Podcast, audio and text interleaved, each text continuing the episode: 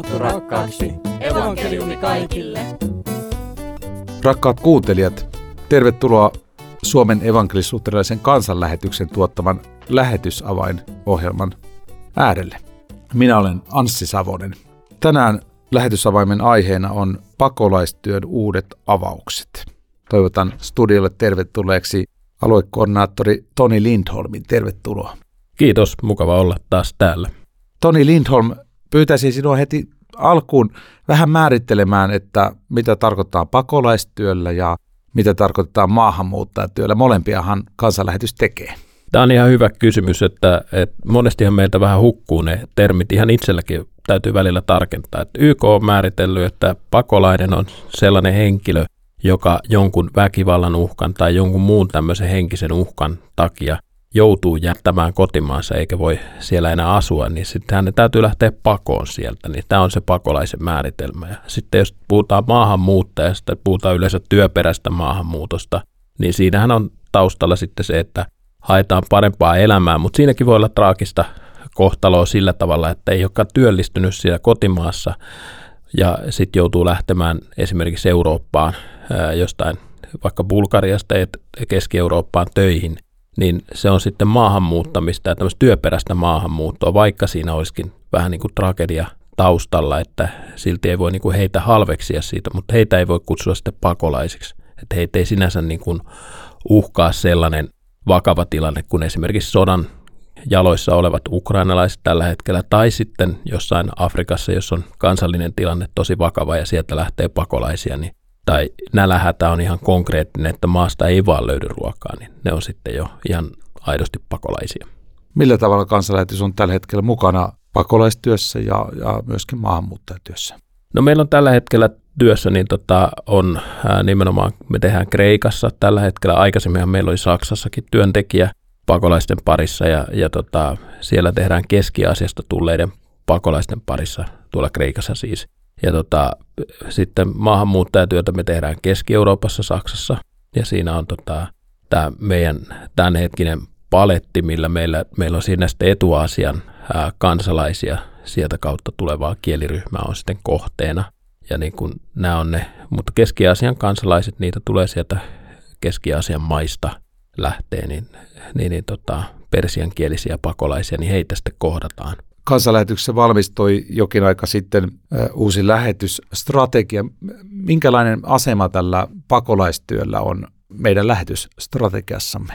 Kyllä sillä on ihan keskeinen asema ja, ja siis tota, mä itse asiassa unohdin mainita sen, että siis kotimaassaan tehdään valtavan hyvää työtä eri kansanlähetyspiireissä ja seurakunnissa on tehty yhteistyötä ja on tehty yhteistyötä myös yli tunnuskuntarajojen, että tässä on niin kuin tunnustuskunnatkin löytäneet yhteinen sävelen, että se on mun mielestä erittäin hienoa nähdä ja todistaa sitä, että nämä meidän kiistat, jotka perinteisesti jakaa meitä eri tunnustuskunnissa, niin sitten ne on saanut jäädä sivuun ja ollaan tehty yhteisesti ponnisteltu työtä, että pakolaisia on voitu kohdata. Ja, mutta niin tota, tästä strategian osalta niin meillä on ihan keskeinen tavoite ollut nimenomaan näiden Keski-Aasian pakolaisten parissa tehdä työtä ja tämä haastehan on ihan valtava tällä hetkellä, että tulee Ukrainasta pakolaisia, Pohjois-Afrikan kautta tulee todella paljon pakolaisia Etelä, Etelä-Eurooppaan ja sitten niin tota, tavallaan sitä kutsua on monenlaista, mutta niin tota, tällä hetkellä meidän keskeinen tehtävä on niin kuin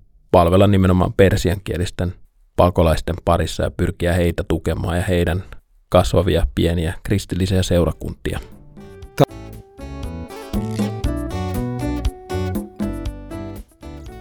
Tämän ohjelman otsikko on pakolaistyön uudet avaukset. Millä kaikilla tavoilla tämmöisiä uusia avauksia ja uusia kuvioita pakolaistyössä syntyy?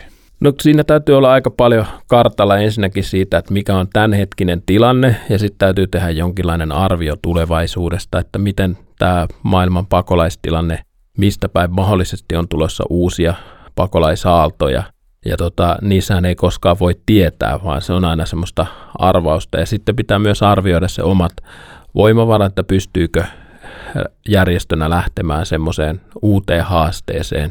Ja ennen kaikkea se, että mitä se kaikkea tarkoittaa. Ja tärkeintä on aina löytää se hyvä yhteistyökumppani sieltä, jolla on selkeä näkyy ja se yhtenis meidän näyn kanssa sitten, että mitä me halutaan. Että jos me halutaan tukea esimerkiksi pakolaisten hengellistä kasvua ja tukea esimerkiksi tämmöisen kriisin aiheuttamien traumojen hoidossa ja sitten samalla niin kuin, tukea sitä kristillistä kasvua, niin esimerkiksi tämmöisissä asioissa niin täytyisi löytää sitten semmoinen yhteistyökumppani, jonka kanssa olisi helppo lähteä rakentamaan sitä yhteistä ponnistelua ja tarjota meidän työntekijää siihen samaan työnäkyyn. Joo, kansanlähetyksen näkynähän on tämä raamattu rakkaaksi evankeliumi kaikille, eli, eli varmasti tässäkin työssä sitten, sitten tämä näky jollakin lailla toteutuu. Miten, miten sinun nähdäksesi, miten helppo tai miten se on mahdollista pakolaisille viestiä ilosanomaa Jeesuksesta, missä kohtaa se tulee mukaan? Kyllä se t- tulee siinä niin kuin ihan pelkästään jo siinä, että jos sä kohtaat ihmisen, niin kyllähän se ihmetyttää varmasti pakolaista, että miksi toi ylipäänsä välittää musta, että, että mä tuun täältä kaukaa jostain ja mulla on taustalla mikä tahansa niin kuin historia ja multa ei edes kysytä sitä historiaa, vaan minut kohdataan ja yritetään kartoittaa, että minkälaiset tarpeet mulla on ja niin mä väitän tai uskallan väittää, että se välittyy se niin kuin tämmöinen kristityn rakkaus välittyy sitä kautta jo, että siitä se lähtee. Ja sitten kun päästään keskusteluyhteyksiin enemmän ja jos sattuu olemaan sama kieli, niin tämä on tosi tärkeää tämä omalla äidinkielellä evankeliumin kuuleminen. Ja kun se on kuitenkin, vaikka me osattaisiin esimerkiksi suuri osa suomalaista osaa englantia, mutta jos me kuullaan evankeliumi englanniksi verrattuna se, että me kuullaan se äidinkielellä, ja jos me luetaan raamattua omalla äidinkielellä, puhuhan se meille todella paljon. Ja aivan samat lainalaisuudet on myös näillä esimerkiksi tällä hetkellä persiankielisillä pakolaisilla, että jos me heille, heidän kanssaan keskustellaan hengellistä asioista ja käytetään heidän omaa äidinkieltään, niitä hengellisiä termejä, niin onhan se syvempää se kohtaaminen. Mitä tämä kielikysymys tarkoittaa kansanlähetyksen työntekijöiden osalta? No tota, pakolaistyössähän tämä on niin kuin silleen vähän haasteellisempi, että yleensähän meillä kansanlähetyksessä työntekijät, kun ne lähtee työalueille – tekemään sitä omaa työtään, niin he opettelevat sen paikallisen kielen ja siihen satsataan todella voimakkaasti. Pyritään niin kuin tukemaan sitä, että se edesauttaa, että työntekijä jaksaa siellä omassa ympäristössään toimia, kun hän ymmärtää paikallista kieltä, pystyy hengittämään ja oppimaan sitä kulttuuria, oppii kysymään uusia kysymyksiä, että vastauksia ehkä meille ei niin paljon tule, mutta niitä oikeita kysymyksiä, mitä paikallisetkin kysyy, niin pakolaistyössä niin tässä niin kuin esimerkiksi Kreikan kohdalla mietitään, niin siellähän Kreikassa äidinkieli on kreikka, ja joudutaan aina tapauskohtaisesti ratkaiseen, että minkälaisessa ympäristössä henkilö tekee työtä, esimerkiksi Atenassa, pystyykö hän toimimaan englanniksi ja sitten sillä paikallisella kielellä, ja mikä on niin kuin niiden pakolaisten paikallisen, paikallinen kieli. Ja tota, jos sillä pystyy toimimaan, niin sitten ei tarvi välttämättä opiskella sitä kreikkaa, mutta niin tota, kyllä me kuitenkin pyritään aina löytämään se vaihtoehto ja ratkaisu siihen, että oppis mieluummin myös sitä ympäristön kieltä, koska niiden ihmisten kanssa joutuu myös tekemään työtä. Mutta nämä on aina semmoisia niin haasteita, mikä tulee, että opetella kaksi uutta kieltä. Kun mun oma kokemus, mä oon ollut Etuasiassa ja Saksassa, ja mä oon ollut maahanmuuttajatyössä Saksassa, ja siellä mä jouduin opettelemaan uuden kielen. Tämä oli toinen kieli, minkä mä opettelin, että aikaisemmin mä olin opiskellut etuasiassa paikallisen kielen. Ja se vie noin viisi vuotta, että aivot alkaa niin kuin keskustelemaan sen ympäristön ja sen kielen ja sä sisäistät sen kielitaidon sen verran hyvin, että sä oot niin kuin täysin sinut sen ympäristön kanssa. Ja nyt niin tota, itse asiassa eilen olin katsomassa jääkiekkoa, sveitsiläinen joukkue Tampereella vastassa EV2, kirjoitetaan Z-U-G ja sitten saksalaiset lausuu se vähän niin kuin hoona, niin se on zu ja sitten siinäkin hauska se on oppinut sitä kieltä sille ymmärtämään, että osaa jo hahmottaa, että se juna tuleekin sieltä, sieltä niin kuin zu, zu äänestä jotenkin sieltä kautta, että, että mutta se, se ei olisi mahdollista, ellei niin kuin jotenkin se aivot prosessoi sitä kieltä, että pystyy tämmöisiäkin asioita. Tämä nyt oli hyvin alkeellinen, yksinkertainen esimerkki ja paljon älykkäämmät ihmiset oppii se jo koulussa havaitsemaan, mutta mulla se kestää sen viisi vuotta. Mäkin on Saksaa opiskellut ja nyt tänään vasta opin tuon. tuon kiitos, kun, kiitos kun neuvoit. Toni, minkälainen se on se pakolaisen polku yleensä sieltä kotimaasta sitten Eurooppaan ja, ja mitä kaikkea siinä tapahtuu ja mitä siinä prosessissa tapahtuu sellaista, mikä myöskin vaikuttaa sitten kansanlähetyksen työhön ja kansanlähetyksen lähettien työhön. Voimmeko me lähettää yhden lähetin 30 vuodeksi pakolaistyöhön johonkin kohteeseen. onko pakolaistyö näin pysyvää? No tota, sehän on aina riski myöskin, että kun me lähetetään johonkin kohteeseen, mutta meillä on yleensä kuitenkin, tai niin kuin yleensä vaan tällä hetkellä onkin se, että me ollaan neuvoteltu kuitenkin, meillä on yhteistyökumppaneina sellaiset henkilöt, jotka on luotettavia, joiden kanssa me uskotaan, että tämä niin kuin homma kantaa, että vaikka se nyt esimerkiksi Kreikassa pakolaisvolyymihan on pienentynyt, ja tota, sitä kautta niin kuin saattaisi joku tehdä sen johtopäätöksen, että, että, että mitäs järkeä sinne on lähettää nyt, koska nyt sieltä suuri osa porukkaa on lähtenyt jo Keski-Eurooppaan. Esimerkiksi Saksa on vetänyt hirveän paljon pakolaisia sieltä Kreikasta äh, sinne omiin vastaanottokeskuksiin ja integroi niitä sinne työperäiseen maahanmuuttoon tähdäten tai jollain muulla poliittisella syyllä, mistä mä en itse asiassa tiedä tarkkaan, mutta sen reitin mä oon havainnut, että sieltä on paljon lähtenyt väkeä. Mutta silti täytyy niin kun hahmottaa sitä, että koko ajan, esimerkiksi Turkissa tiedetään, että Keski-Asian pakolaisia on todella paljon, että missä vaiheessa heitä sitten alkaa mahdollisesti valumaan eteenpäin, jos se paine kasvaa, että eihän mikään maa pysty yksistään kantamaan kaikkea taakkaa, että kyllä tämä niin kun, siihen täytyy vain luottaa, että ne arviot on kohdallaan, mutta sitten myös täytyy uskaltaa korjata. En mä tiedä vastasinko mä nyt kysymykseen, mutta niin tota... Ky- kyllä tämä, ainakin tämä korjaamisen periaate, että tehdään niitä liikkeitä sitten sen mukaan, kun muutoksia tapahtuu. Niin. Joo, ja kyllä meidän kansanlähetyksessä kuitenkin koko ajan me keskustellaan, yritetään kartottaa, että missä niin kuin esimerkiksi Eteläisessä Euroopassa minkälainen tilanne on ja onko meillä esimerkiksi mahdollisuuksia, kykyä, halua ja löydetäänkö me jotain yhteyttä, että me päästään kiinni siihen työhön niin kuin siellä kautta paremmin jossain muussa maassa, niin sitten meillä on niin kuin mun mielestä sitä dynamiikkaa löytyy, että me pystytään tekemään niitä korjausliikkeitä. Toni Lindholm mainitsit tuossa hetki sitten, että tarvitaan yhteistyökumppaneita, jotta pakolaistyössä saadaan uusia avauksia. Kansanlähetyksellähän on yli 50 vuoden ajalta erilaisia yhteistyökumppaneita, joiden monien kanssa on niin kuin pitkä yhteistyön historia, mutta millä tavalla ihan täysin uusi toimija löytää meidät? Soittaako jonkun kansainvälisen pakolaistyön yhdistyksen toiminnanjohtaja sinulle tänne Ryttylään vai miten se uusi yhteys syntyy? Meidän sivuraitelle hetkessä, eli apulaislähetysjohtaja Teijo Peltola aina sanoi, että, että niin kuin pitää olla näky siinä tekemisessä.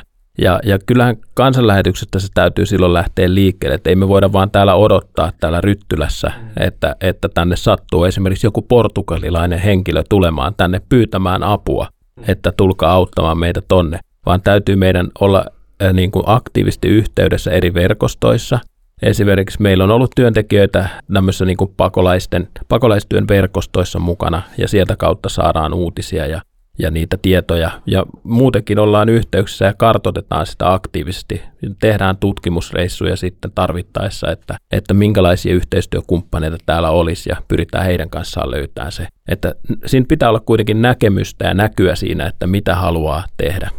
Mikä on tällä hetkellä, Toni Lindholm, lähetti tilanteemme? Olemmeko lähettämässä uusia, tarvitsemmeko uusia ihmisiä lähetyskurssille pakolaistyötä varten? Meillä on tällä hetkellä niin kuin just valmistunut lähetyskurssi ja, ja tota, ollaan sieltä saatu kolme uutta työntekijää, jotka on suuntautumassa pakolaistyötä ja heidän kanssaan tehdään nyt tätä prosessia, että mihin suuntaan heitä ollaan lähettämässä ja, ja sen takia ollaan sitten aktiivisesti yhteydessä ja kartoitetaan ää, voimakkaasti eteenpäin. Kaikkeahan me ei voida niin kuin ulospäin kertoa semmoista epävalmista, mutta kyllä sen eteen tehdään töitä hartiavoimin, että saadaan uudet työntekijät matkaa.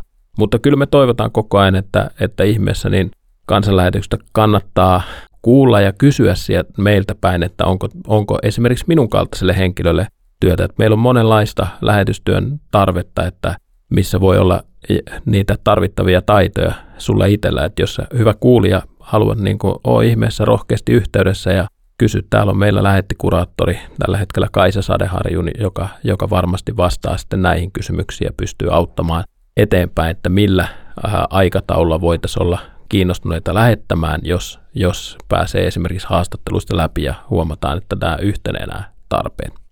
Toni Lindholm, olet kuvannut tätä uusien lähetystyöntekijöiden lähettämisprosessia. Miten nämä sitten nämä uudet työntekijät päätyvät juuri niihin tehtäviin, juuri niihin maihin, juuri niiden pakolaisten parin, joihin Jumala on heidät johdottanut? Minkä verran työntekijällä itsellään on niin kuin näkemystä voi olla näkemystä siitä, mihin haluaa töihin. Kyllä työntekijää kuunnellaan tietenkin siinä ja pyritään löytämään, että yleensähän tarvitaan kaksi kutsua, että on sisäinen kutsu ja ulkoinen kutsu. Ja olisi todella tyhmää lähetysjärjestöllä olla kuulematta sitä sisäistä kutsua.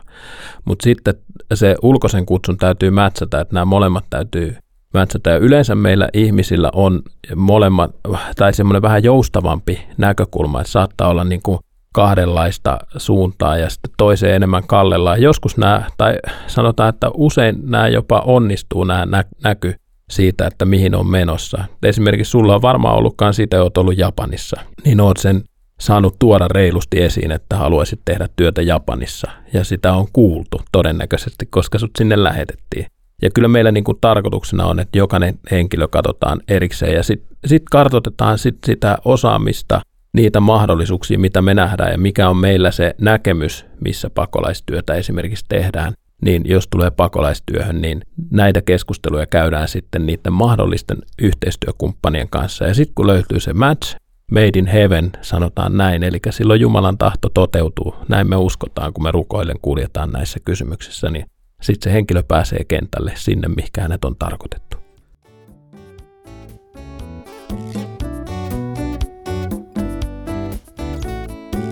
Jos tämän ohjelman aikana nyt on herännyt kiinnostus pakolaistyöstä, niin ota rohkeasti yhteyttä kansanlähetykseen, niin kuin Toni Lindholm tuossa sanoi. Tässä kohtaa kiitän sinua Toni Lindholm, että olit studiossa mukana. Kiitos. Kiitos. Sinulle hyvä kuuntelija vielä infona. Tällainen asia kansanlähetyksessä järjestetään erilaisia tapahtumia tällä Ryttylässä kansanlähetysopistolla ja seuraa merkittävä tapahtuma lähetystyön näkökulmasta on tämä idäntyön päivät, jossa aiheena Jumalan kämmenellä. Se järjestetään 24-26.3.2023 Ryttylässä kansanlähetysopistolla. Tervetuloa mukaan. Minä olen Anssi Savonen. Jumalan siunausta elämääsi.